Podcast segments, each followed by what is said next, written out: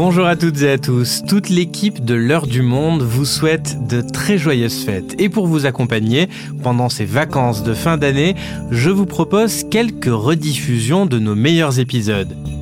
Et après cette petite pause chocolat et cadeaux bien méritée, pour vous comme pour nous, nous nous retrouverons début 2024 pour une nouvelle saison. À bientôt et prenez soin de vous.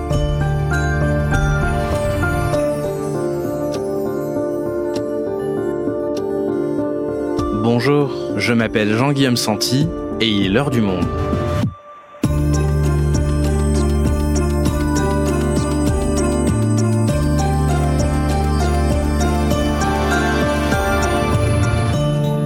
Aujourd'hui, pour ce dernier épisode de l'année, toute l'équipe de l'heure du monde avait envie de vous souhaiter de joyeuses fêtes. L'occasion de nous intéresser à un sujet qui va tous vous occuper dans les jours qui viennent, Noël. Car chrétiens ou non, nombre d'entre vous vont quand même suivre quelques traditions d'une fête de moins en moins strictement religieuse. Décorer un sapin, retrouver votre famille, offrir des cadeaux, manger de la bûche. Alors, d'où viennent toutes ces coutumes? Saviez-vous que la plupart d'entre elles sont d'origine païenne, alors même que Noël est une fête chrétienne? Alors, Jésus est-il né un 25 décembre? Coca-Cola a-t-il vraiment créé le Père Noël? Toutes les questions que vous vous posez sur Noël sans jamais avoir osé le demander trouveront réponse dans cet épisode grâce à Gaëtan Supertino. Il est journaliste au monde des religions qui consacre un dossier à ce sujet. Toute la vérité sur les mythes de Noël, un épisode de Garance Munoz, réalisation Amandine Robillard.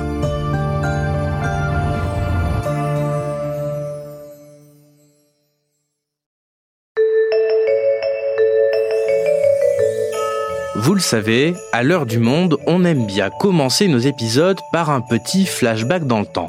Aujourd'hui, remontons quelques 2000 ans en arrière. Nous sommes donc le 25 décembre de l'an 0 à Bethléem. Le soleil vient de se lever, rendant invisible la fameuse étoile du berger qui n'est autre que la planète Vénus, et dans une étable, non loin de là, il ne se passe absolument rien. Enfin, il se passe sans doute des choses à Bethléem, mais en tout cas certainement pas la naissance du petit Jésus. Car Jésus est déjà né, très probablement plusieurs années auparavant, puisque les évangiles évoquent le roi Hérode, qui est mort en 4 avant Jésus-Christ. C'est embêtant. Patatras, si Jésus n'est pas né le 25 décembre de l'an 0, alors d'où viennent toutes ces traditions? Comment cette date est-elle arrivée dans l'histoire?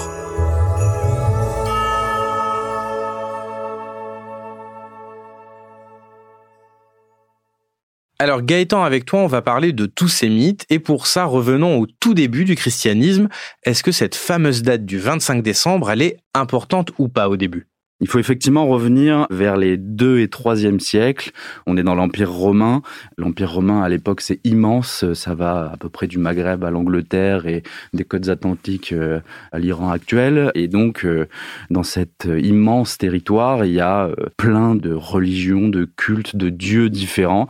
Les chrétiens, en tout cas au, tout début, c'est une petite secte juive. Et à l'époque, effectivement, on s'en fiche un peu de la date de naissance. C'est d'ailleurs plutôt une coutume païenne. Hein, à l'époque, c'est plutôt la passion du Christ qui est célébrée, donc euh, la mort sur la croix et la résurrection. C'est ça les fêtes importantes des premières communautés chrétiennes. Tu dis petite secte juive, mais peu à peu, elle va quand même prendre de l'importance dans cet empire romain. Oui, à l'époque, plusieurs religions se mettent à avoir un, un, vrai succès. En fait, on est dans un moment où euh, les, beaucoup d'anciens cultes sont un peu euh, jugés euh, old school, rétrograde, etc. Et donc, on voit apparaître de nouvelles formes de spiritualité, de religion. Même il y a des nouveaux courants philosophiques qui se créent avec le néoplatonicisme. On pense aussi que les, Juifs ont converti pas mal de Romains à, à cette époque-là. À l'époque, le culte obligatoire, c'est de sacrifier à l'empereur, de faire des rites en l'honneur de l'empereur et en différents, à différents dieux des cités, mais les questions métaphysiques, comme la vie après la mort, elles, elles sont peu évoquées. C'est donc dans cette espèce de vide que naît le succès de certaines religions, dont certaines sont dites orientales, qui sont plus porteuses d'une dimension spéculative, mystique, métaphysique. Il y a le christianisme et il y a aussi différents cultes, dont le culte de Mitra. Mitra, on dit un peu euh, qu'à cette époque, c'est le principal rival du Christ, quoi. Et c'est un dieu qui serait fils du soleil. Certains disent qu'il serait né dans une grotte, parfois un 25 décembre, ou alors qu'il aurait ressuscité le, le 25 décembre. Il aurait vaincu un taureau, fait apparaître du blé et du vin, et il serait donc mort avant de ressusciter et de s'envoler vers le ciel. Ah oui, donc il y a quelques similitudes en effet. Le blé, le vin, euh, la mort, la résurrection, euh, la naissance dans une grotte un 25 décembre. Tu veux donc dire que certains éléments qu'on associe à la vie de Jésus ont été empruntés à des religions concurrentes? En fait, c'est difficile de savoir qui a emprunté quoi à qui.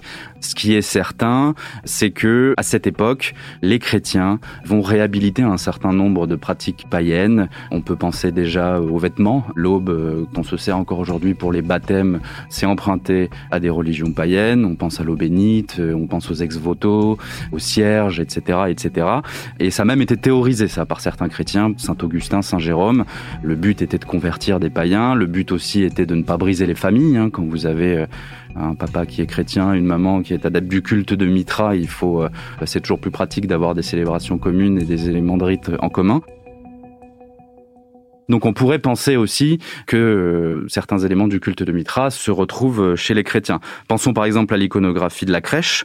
Dans la crèche, il y a un âne, il y a une hache couchée euh, près de l'enfant Jésus, et on pourrait penser que ça a été emprunté à certains cultes, dont, dont Mitra. D'ailleurs, la vache qui peut faire penser au taureau, certains y voient le symbole d'un Mitra agenouillé devant Jésus.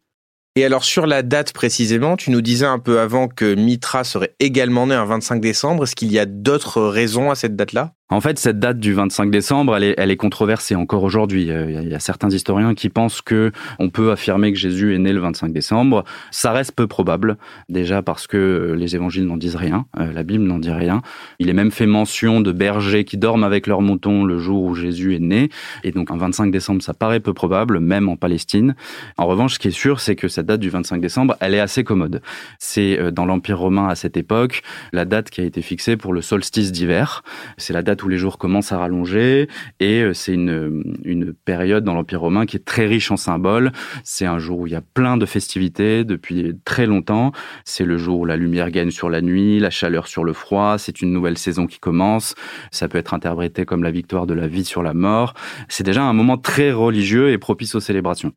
Donc autour de cette date-là, plein de religions célèbrent simultanément leur dieu, c'est ça? Oui, en fait, c'est euh, il y a beaucoup d'autres cultes de célébrations qui ont lieu autour de cette date. Le culte de Janus, par exemple, euh, qui se rapporte à, à, janvier, au renouveau. Les Saturnales, depuis très longtemps à Rome, entre le, le, le, 17 et le 24 décembre. Le dernier épisode autour de cette date, c'est peut-être le, le, culte de Sol Invictus, le Soleil, qui est imposé par l'empereur Aurélien. C'est un dieu personnel, inspiré lui aussi de Mitra, d'Apollon.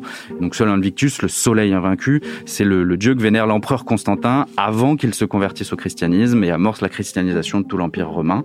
Et donc peu après cette décision vraiment euh, fondatrice pour le christianisme, le pape Libère, en 354, fixe définitivement que Jésus est né un 25 décembre. Mais le 25 décembre ne fait pas et n'a jamais fait consensus, y compris parmi les, les communautés chrétiennes de l'époque. Beaucoup d'autres communautés avaient commencé à, célébrer la naissance de Jésus et à d'autres dates. Pensons par exemple en Égypte, où c'était célébré le 6 janvier. Et euh, bah, ça fait un petit peu écho avec la date de naissance d'Osiris, qui était aussi euh, célébrée le 6 janvier. Osiris qui est un dieu qui, au passage, comme le Christ, est revenu d'entre les morts.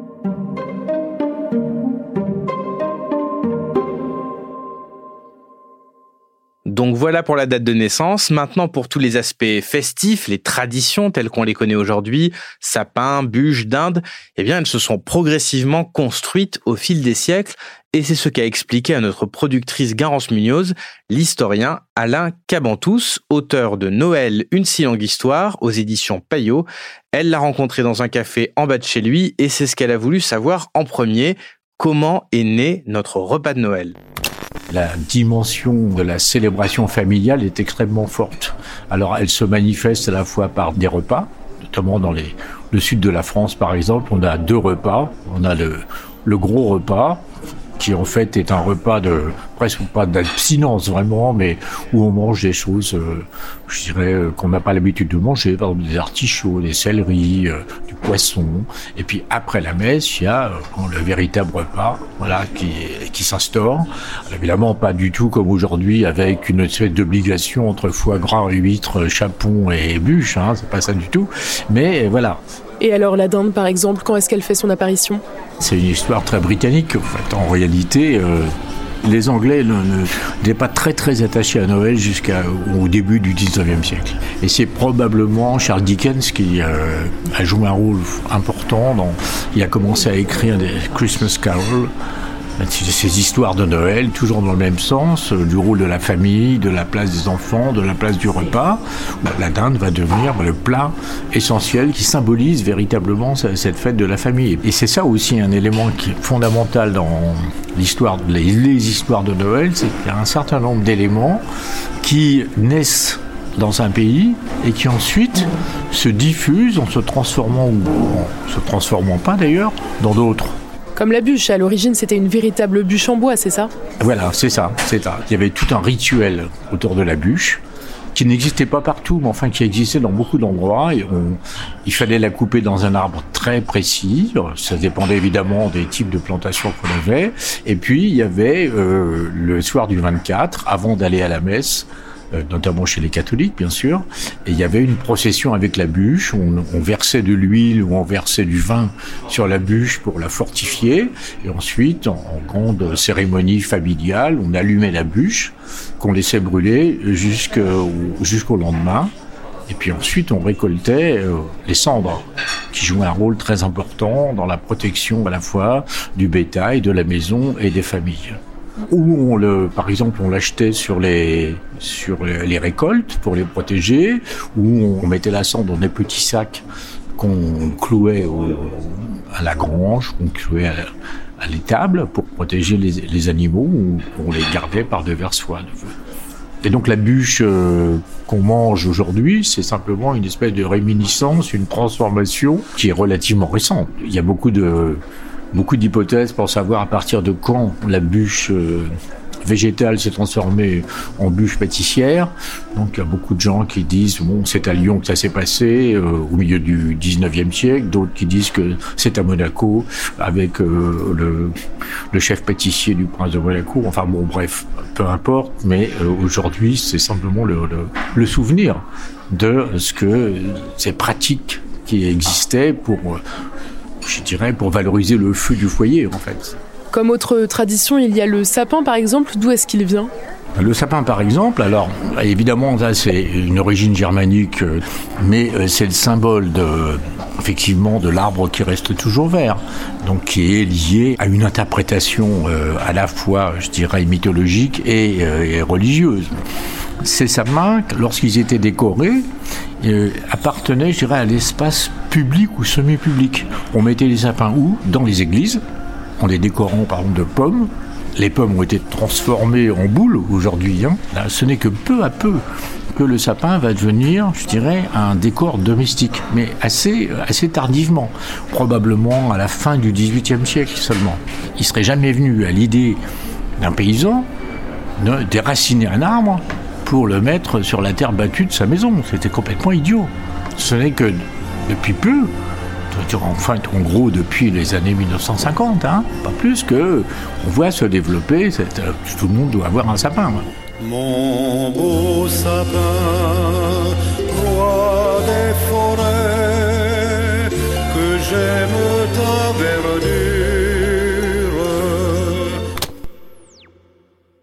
Gaëtan, j'aimerais maintenant qu'on en vienne à une partie essentiel de Noël et qui est assez sécularisé, en tout cas ça n'a plus grand-chose à voir avec la naissance de Jésus, ce sont les cadeaux qui nous occupent tous beaucoup en cette mi-décembre, aussi comme moi vous êtes aussi en retard. Alors quand est-ce que cette tradition apparaît? Là encore, on en trouve des traces dans l'Antiquité romaine. Hein. On, dans cette grande période de festivité euh, du solstice d'hiver, euh, les Saturnales, les fêtes de Janus, on se faisait déjà des cadeaux. Bon, il y avait une, un peu une dimension clientéliste aussi. Hein. On, on, se faisait des cadeaux pour se faire du réseau, des, voilà, de créer des contacts, etc. Ensuite, on trouve des traces de la pratique euh, vers le 14e, 15e siècle. À Noël, on fait des cadeaux aux pauvres, dans les hôpitaux. Enfin, il y avait une, une dimension sociale. Et ensuite, au 19e siècle, là, voilà, c'est plus dans les milieux bourgeois où on commence à se faire des cadeaux pour se faire plaisir. Et d'ailleurs, à cette époque, euh, selon une certaine tradition, c'est Jésus lui-même qui livrait les, les cadeaux. Et euh, bon, bah, progressivement, on, se, se faire des cadeaux devient de plus en plus admis et même euh, quasiment obligatoire. Et qui dit cadeau dit la figure mythique qui les amène à travers la cheminée. C'est évidemment le Père Noël. Petit Papa Noël. C'est seulement ça, Noël? Puis c'est aussi une grande fête. La fête de quoi La fête du Père Noël. C'est la fête des enfants et comme euh, les parents ont la fête des pères et la fête des mères, alors nous on a bien droit à une fête euh, pour les enfants. Alors Gaëtan, d'où est-ce qu'il vient le Père Noël?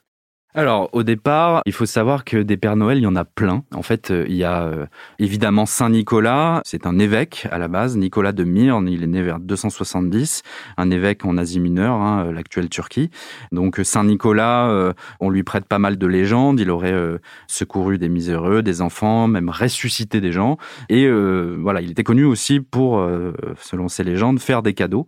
Et depuis le Moyen Âge, la ferveur populaire lui vaut un culte, surtout en Allemagne et dans l'Est de la France. Il devient un saint protecteur des enfants, celui qui euh, leur distribue des cadeaux la nuit du 5 au 6 décembre, donc le jour de la, Saint-Nicolas, accompagné du père fouettard qui punit les, enfants qui ne sont pas sages. Mais il y a aussi la Befana en Italie, la Tantari en France-Comté, Zero au Pays Basque ou, euh, le père Chalin en Savoie, par exemple. Et donc en fait, toutes ces figures vont un peu se mélanger, notamment euh, grâce à, la littérature. Aux États-Unis, un peu en Suède aussi, il y a beaucoup de mythes, de contes qui vont être écrits. Et petit à petit, euh, voilà, on va en arriver au, au, personnage du Père Noël.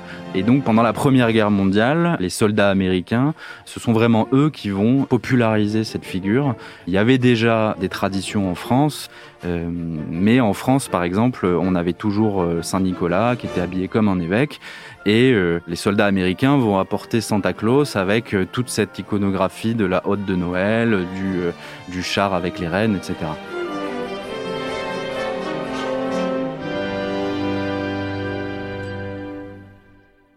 Et à propos de cette iconographie, il existe cette euh, croyance populaire qu'elle a été en partie réalisée par Coca-Cola, notamment la couleur rouge. Alors est-ce que c'est vrai ou faux? Non, en fait, le Père Noël version euh, Santa Claus, c'était euh, déjà rouge. On retrouve un Père Noël rouge aussi dans un, un roman suédois qui a été très très populaire. Mais Coca a clairement participé à la, à la popularisation de ce Père Noël rouge. Il y a même une publicité qui date des années 30-40 qui représente Père Noël en train de boire une bouteille de Coca pour retrouver ses forces lors de la tournée de cadeaux. En fait, c'est les débuts de la société de consommation. Toutes les entreprises se ruent sur la manne financière que représente à l'époque Noël. Et euh, bah, offrir des cadeaux devient à ce moment-là euh, presque un droit légitime des enfants. Et en tout cas, ça s'ancre profondément dans notre société grâce à la publicité. C'est moi, le Père Noël. Tous les enfants peuvent me téléphoner. Écoutez bien mon numéro.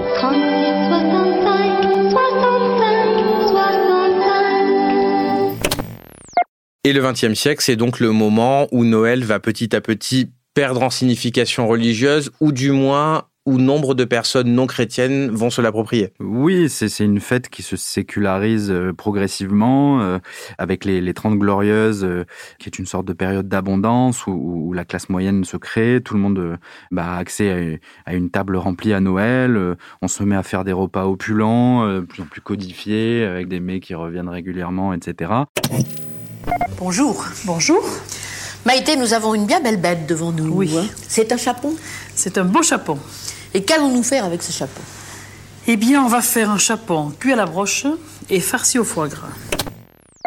Noël devient une fête euh, aujourd'hui consensuelle hein, qui rassemble euh, des familles euh, sans qu'il y ait forcément besoin de religion ou de toutes les religions. Il y a des musulmans qui peuvent fêter Noël. Pour autant, il est, il est intéressant de constater que ça garde une part de sacralité, même, même de rite. Hein. C'est un moment qui garde ses codes euh, avec le sapin, les cadeaux, la bûche. Et puis, bah, ça reste ce moment où les familles se rassemblent, un moment où il fait froid dehors, où il fait sombre dehors, où on a besoin de réconfort, de chaleur, de se retrouver. C'est un réflexe antique, mais qui existe toujours. Merci Gaëtan. Merci.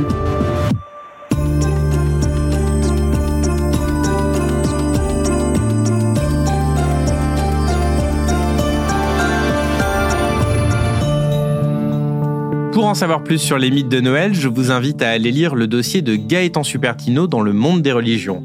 L'heure du monde s'absente quelques jours pour les fêtes, mais nous nous retrouvons dès début janvier pour de nouveaux épisodes. Passez une très bonne fin d'année et prenez soin de vous.